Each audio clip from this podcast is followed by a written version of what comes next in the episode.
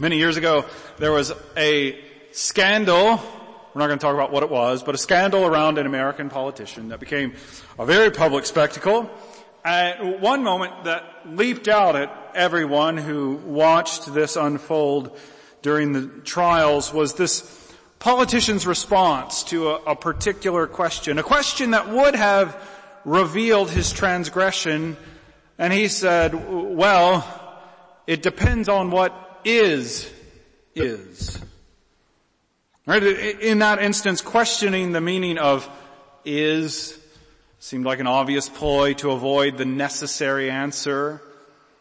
There are cases, though, when the meaning of is becomes very important.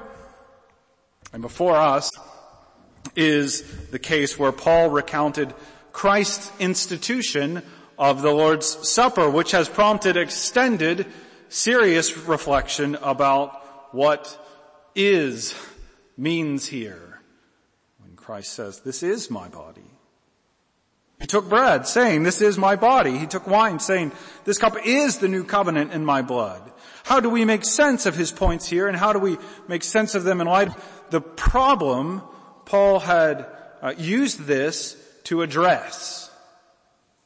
These are the issues we need to take up from our, our passage tonight. We will see that the correction of divisions is, is going to occur in the Lord's table, right? In, in its significance. But before we get to the details of this passage, I think at this point, this is a long letter, and we've been in it for a long time. And, and I think that it might help us if we get our bearings again as we run into this very problem. So in First Corinthians, Paul addressed a church marked by disagreement and strife. And all writing all the way back in chapter one, verse ten and eleven, I appeal to you, brothers, by the name of our Lord Jesus Christ, that all of you agree, and that there be no divisions among you, but that you be united in the same mind and same judgment. For it has been reported to me by Chloe's people that there is quarreling among you, my brothers. Right, in chapters one to four. So we see that divisions, factions, is something that runs throughout this letter. And it's a problem in this church. In chapters one to four, Paul traced that problem through debates about preachers and who was better among Peter, Paul, and Apollos. The church was dividing by aligning with a specific leader whom they found most prestigious. Paul's point reminds churches today to stay unified in the gospel, certainly avoiding arguing about who the best preacher is. In chapters five to seven, he handled problems that caused divisions in more subtle ways. Right? There was, there was such rampant sexual immorality in this congregation that a member was sleeping with his father's wife. Church members were suing one another over issues that could have been legitimately, legitimately handled with the help of church leaders.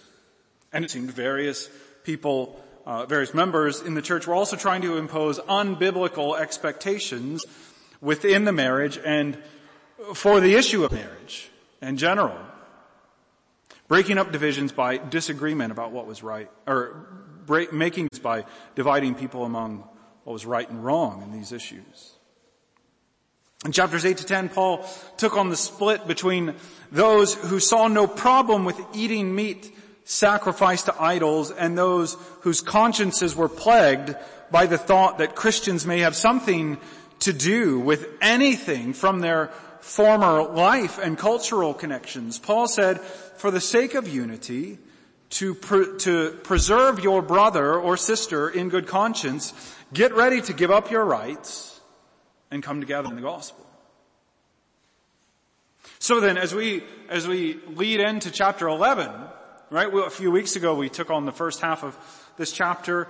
At that juncture, then, we've seen the pattern of divisions. Why head coverings there? I think two reasons. If we, if we think about the structure of this letter, first, uh, he began that discussion, eleven, uh, chapter eleven, verse two to sixteen, with a, with a commendation. for the Corinthians. They, they were doing well in keeping the traditions that, that, that were given to them by the apostles. And so Paul hit pause on the rebukes to praise them,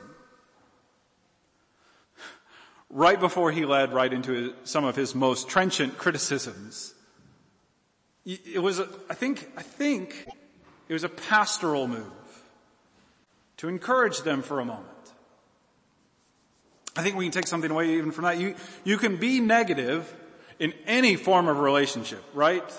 You can be negative only for so long before people shut off. You have to engage the relationship, not just make demands and a, a stream of criticism that is unrelenting without re-engaging to encourage someone. It falls on deaf ears eventually. And Paul knew that. So I think that's, I think that's the first reason why he takes on head coverings there at the beginning of, of chapter eleven. Second, I think if we, if we follow what un, uh, unfolds carefully, I think the head coverings issue and his solution there primed the pump on his proposed solution for their abuse of the supper. Verse sixteen, right? If anyone is inclined to be contentious, namely about the head coverings issue, or about wearing them more specifically, if anyone's inclined to be contentious about that, we have no such practice, nor do the churches of God. Paul concluded in that section then that the Corinthians' use of head coverings and hairstyles properly supported the purpose of apostolic tradition in, in their own specific, very particular context, but it wasn't the, the custom of the apostles themselves or of the other churches to use head coverings in these praying and prophesying activities within marriage that explicitly occurred outside worship. So, Paul, so this, this is the second reason why I think he, he put that discussion where he did. Paul had appealed to the custom of the church, which could change in various contexts, to support the principles of apostolic tradition properly. The custom, can, yeah, the, the implementation can change in varying contexts to support the principle.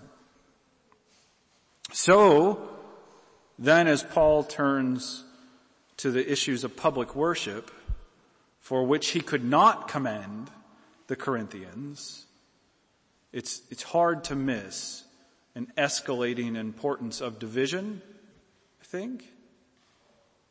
Some didn't like Paul's preaching. Okay, well, I mean, that needs to be addressed for the reasons that they didn't like it, but okay.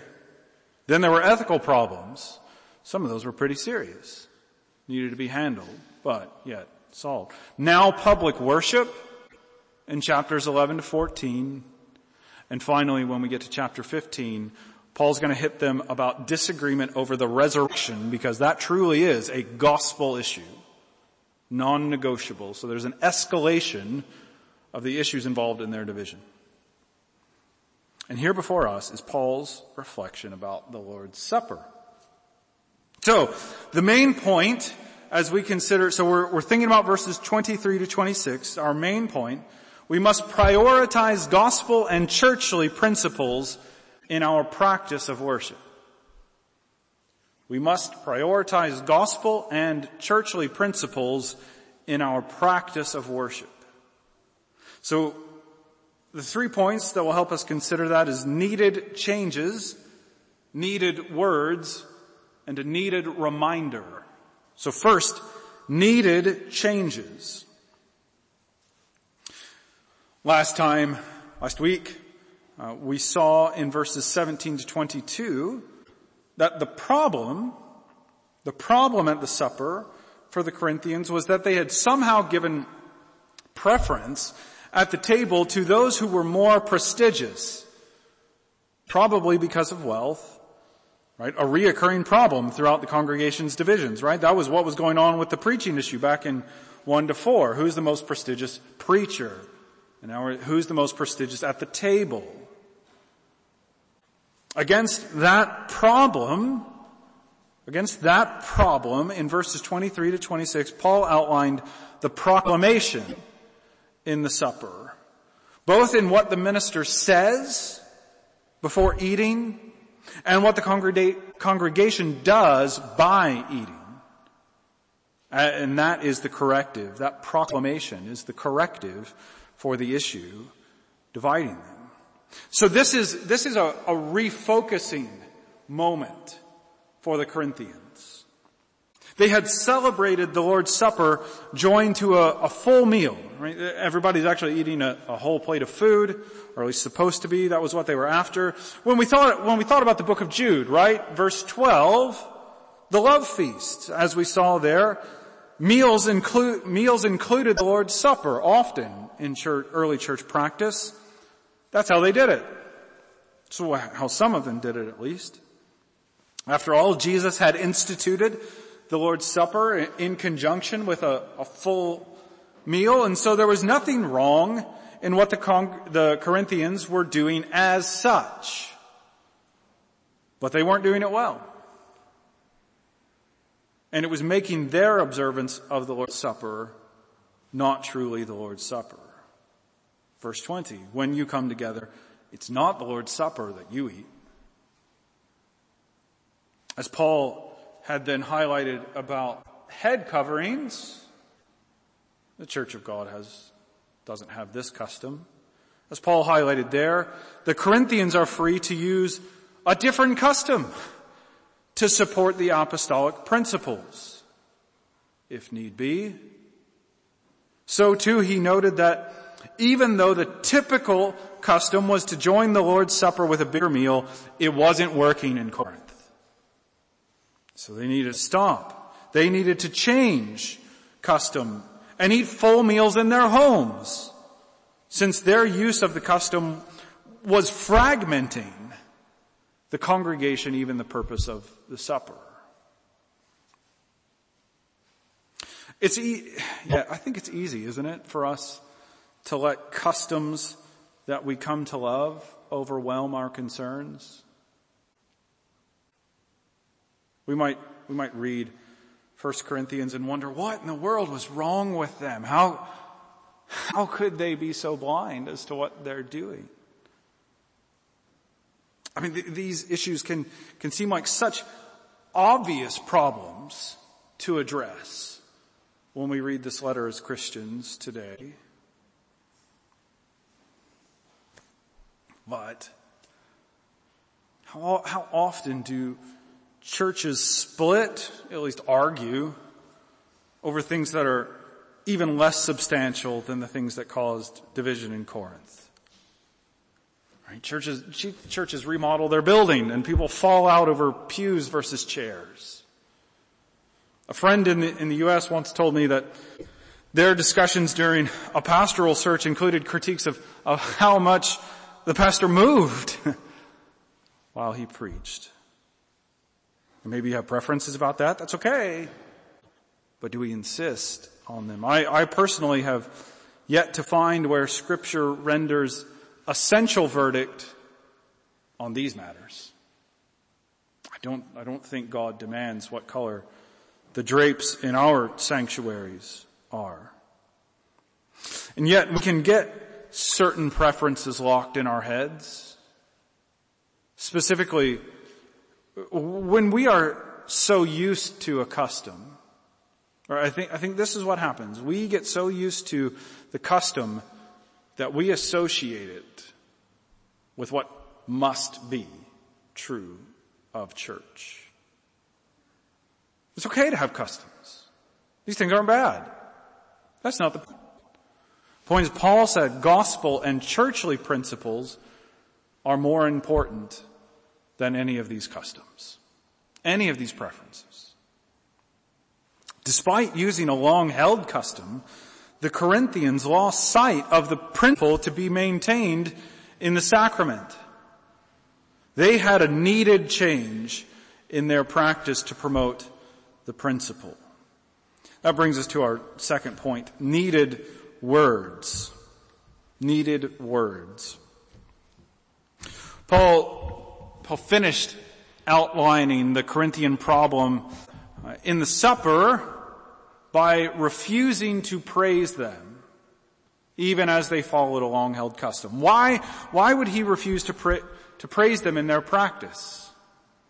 Verse twenty-three tells us, right? For, because, so verse twenty-two, it says, I will not commend you in these things. For, because I received from the Lord what I also delivered to you. I won't praise you because I gave you the essentials and you distorted them. I've given you the stuff that you needed for this. And even though you're, you're doing things that everybody else is kind of doing, you, you've messed up the essentials. So I can't praise you. There's some core defining the supper, and the execution of the supper needs to focus on the sacrament's purpose. There is a non-negotiable element to the supper, and then adjustable circumstances that must facilitate the element, but further the theological purpose of the supper. So, Charles Hodge, probably, in my opinion, the, the greatest uh, theologian to come out of America, Uh, explained an issue concerning debates against the Roman Mass. He commented on our passage. Protestants, however, in contrast to, to Rome, do not hold that the church in all ages is bound to do whatever Christ and the apostles did, but only what they designed should be afterwards done. It is not apostolic example which is obligatory, but apostolic precept, whether expressed in words or in examples declared or evidenced to be preceptive. Paul, what, how does this come to fruition in our passage? Paul stated the words of institution, the minister's proclamation over bread and wine, that defines the supper's sacramental use for worship. It's not magic. It's God's blessing through what he's told his ministers to do. So, in Matthew twenty-six, twenty-six to twenty-eight, Jesus broke bread and, and said, take, eat, with an implied because, so take, eat, this is my body. Then Jesus gave the cup and said, drink from it, all of you. Explicit here in this instance, drink from it, all of you, because this is my blood of the covenant, poured out for many under the forgiveness of sins. Jesus said drink because this wine, the wine that he pointed to, was his forgiving blood. Paul wrote in First Corinthians ten sixteen, the cup of blessing that we bless, so it's the wine that gets blessed, is, is it not a participation in the blood of Christ? The bread that we break, is it not participation in the body of Christ? Not some full meal that is accidental to the sacrament, but whatever wine the minister blesses by giving thanks and the bread broken, that's the sacrament. The biblical words set apart the bread and wine so that because of God's word and because of prayer, we can say this is Christ's body, and this is Christ's blood, because of word and prayer. Now, clearly, God's word pronounced has relevance for what's necessary in the supper then. Paul's point was not, Paul's point, sorry, was that the supper requires minimal things. Not Not a host of fancy things, not lots of trappings, not endless plates, not a huge meal. Bread and wine, blessed by scripture and prayer. That's what it takes. That's what it takes to be the supper. The Corinthians had expanded it to eclipse, overshadow these actual theological principles. And yet we can, we can see, I think, how that's not just about the supper. This lands more generally. If we think, I mean, the, the power for all that we do in worship and the Christian life The power is God's word, isn't it? It's not as if, as we come to a sacrament, it's not as if the, the supper is magically worked because of an incantation that we found in the Bible. No, God's life-giving word is what sets apart regular bread and wine, sets water apart, regular water apart in baptism, gives, gives power to preaching. It's not the effectiveness of the speaker. We know that. It's the power of God's word that reshapes hearts of sinners and brings the gospel home to us for faith and for comfort. The needed words for the supper are Christ's words of blessing, but for life are everything in the Scripture. For the supper, we need the specific words of Christ's blessing, but the power for all of life is everything in the Scripture. Those are the needed words.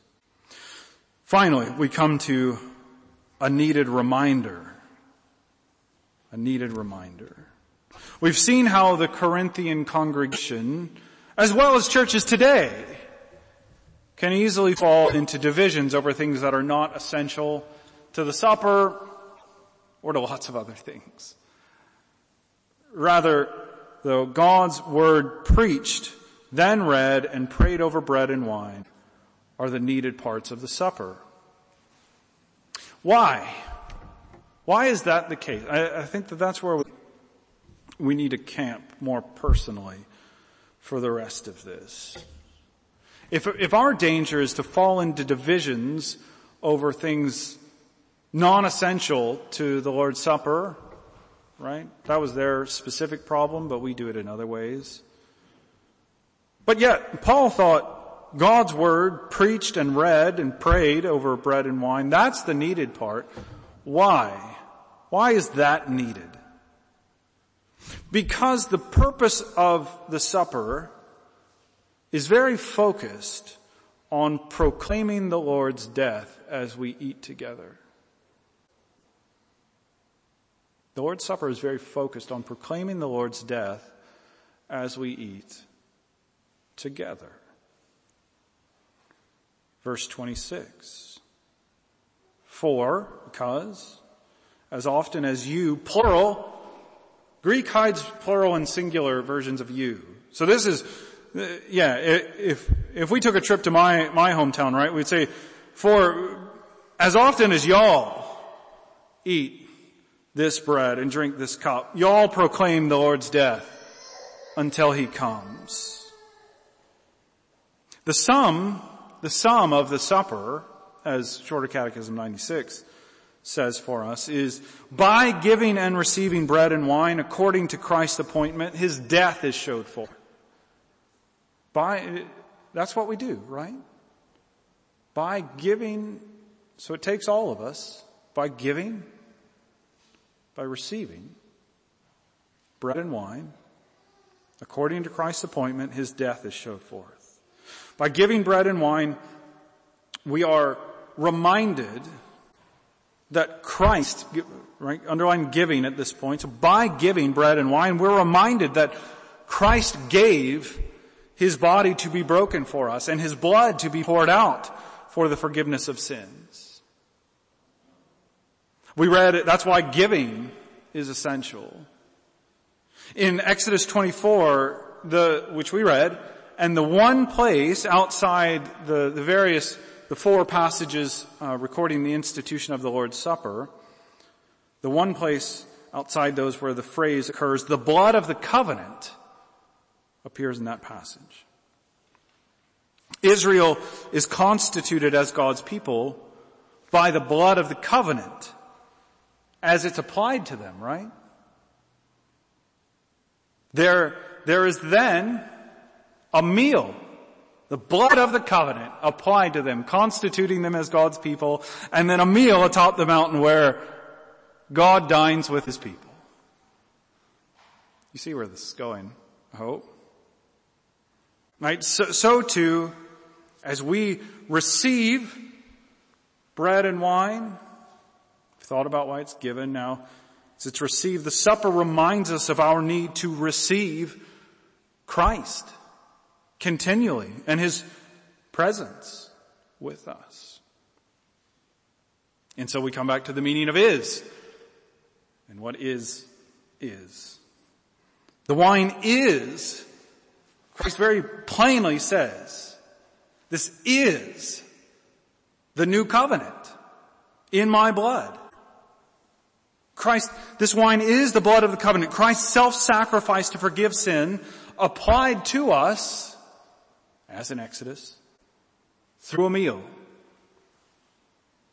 Accompanying a meal. Bread and wine do not magically become Christ's body and blood. That is not the meaning of is for the supper. Rather, the bread is Christ's body and the wine Christ's blood, in as much as, just like God truly dined with his people on top of that mountain, Christ truly gives himself to us spiritually. Not after a carnal manner, but spiritually by faith, we have Christ in this meal. Just as, so let's think about this in another context. Just as God said circumcision, Genesis seventeen seven, right? God said circumcision is his covenant with Abraham. That sign is the covenant. And so here the supper is the new covenant, the outward form, delivering Christ.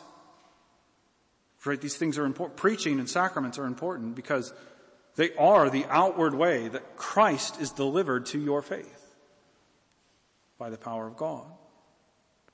Christ and his benefits as, right, if we can think about this, circumcision is the covenant. Those animal sacrifices under Moses were the covenant. The, the cup is the new covenant. Different cups deliver the same ice cream. If we can go back to that one.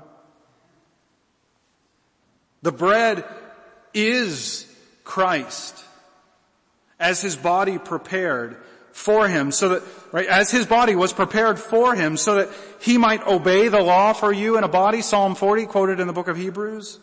Body prepared for me so that he might obey the law for you to give you life. And the bread is that body of Christ. Life-giving, the law-keeping Christ's body. The wine is Christ as his blood was shed to bear the law's curse as he was killed for your sin. And yet the incarnate Christ was on a mission of reconciliation.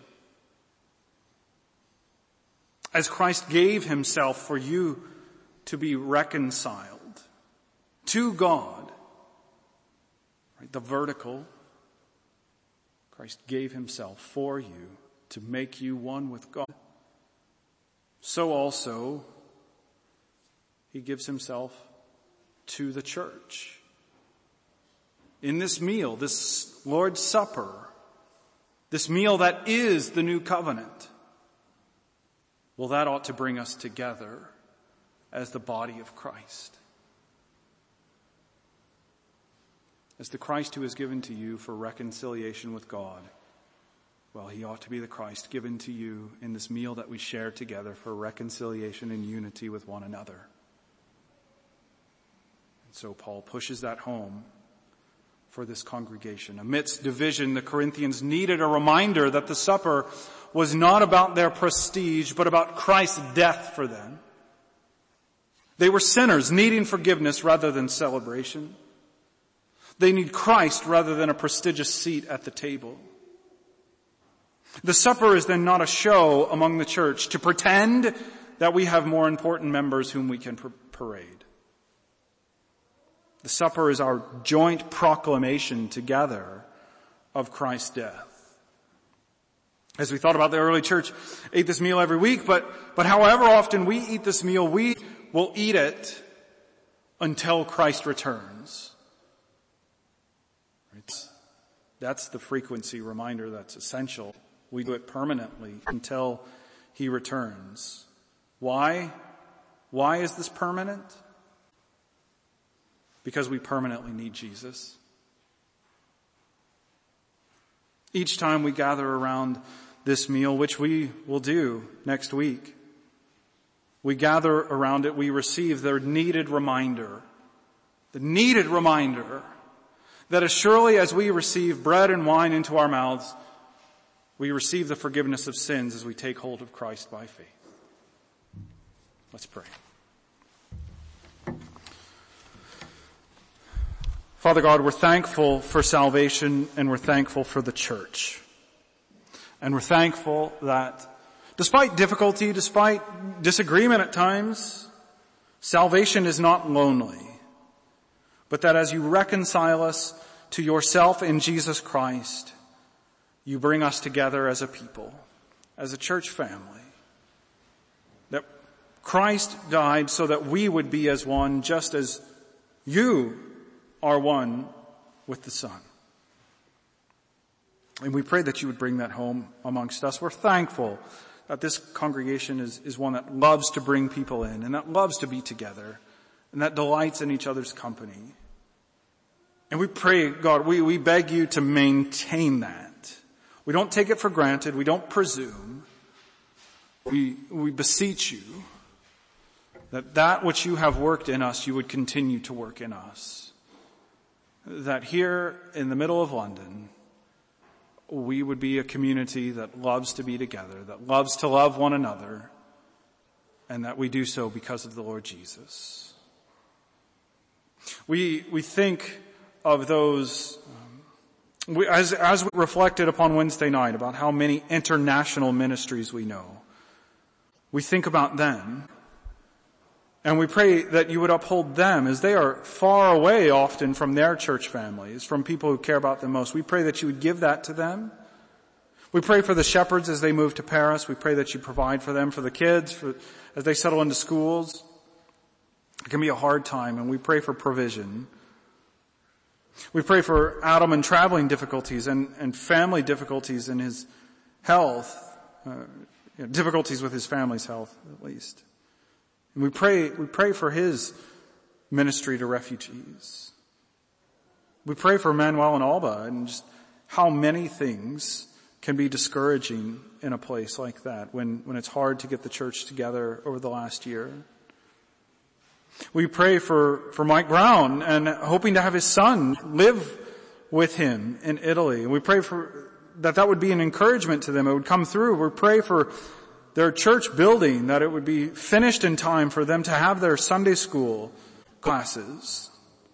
We pray for Mihai and his efforts at church planting. We pray for our sister churches closer, for the I P C congregations in Ilford, that they would grow, that you would add to them, that you would encourage them, help them with these issues, and for Ealing, that you would sustain them in what they undertake for you.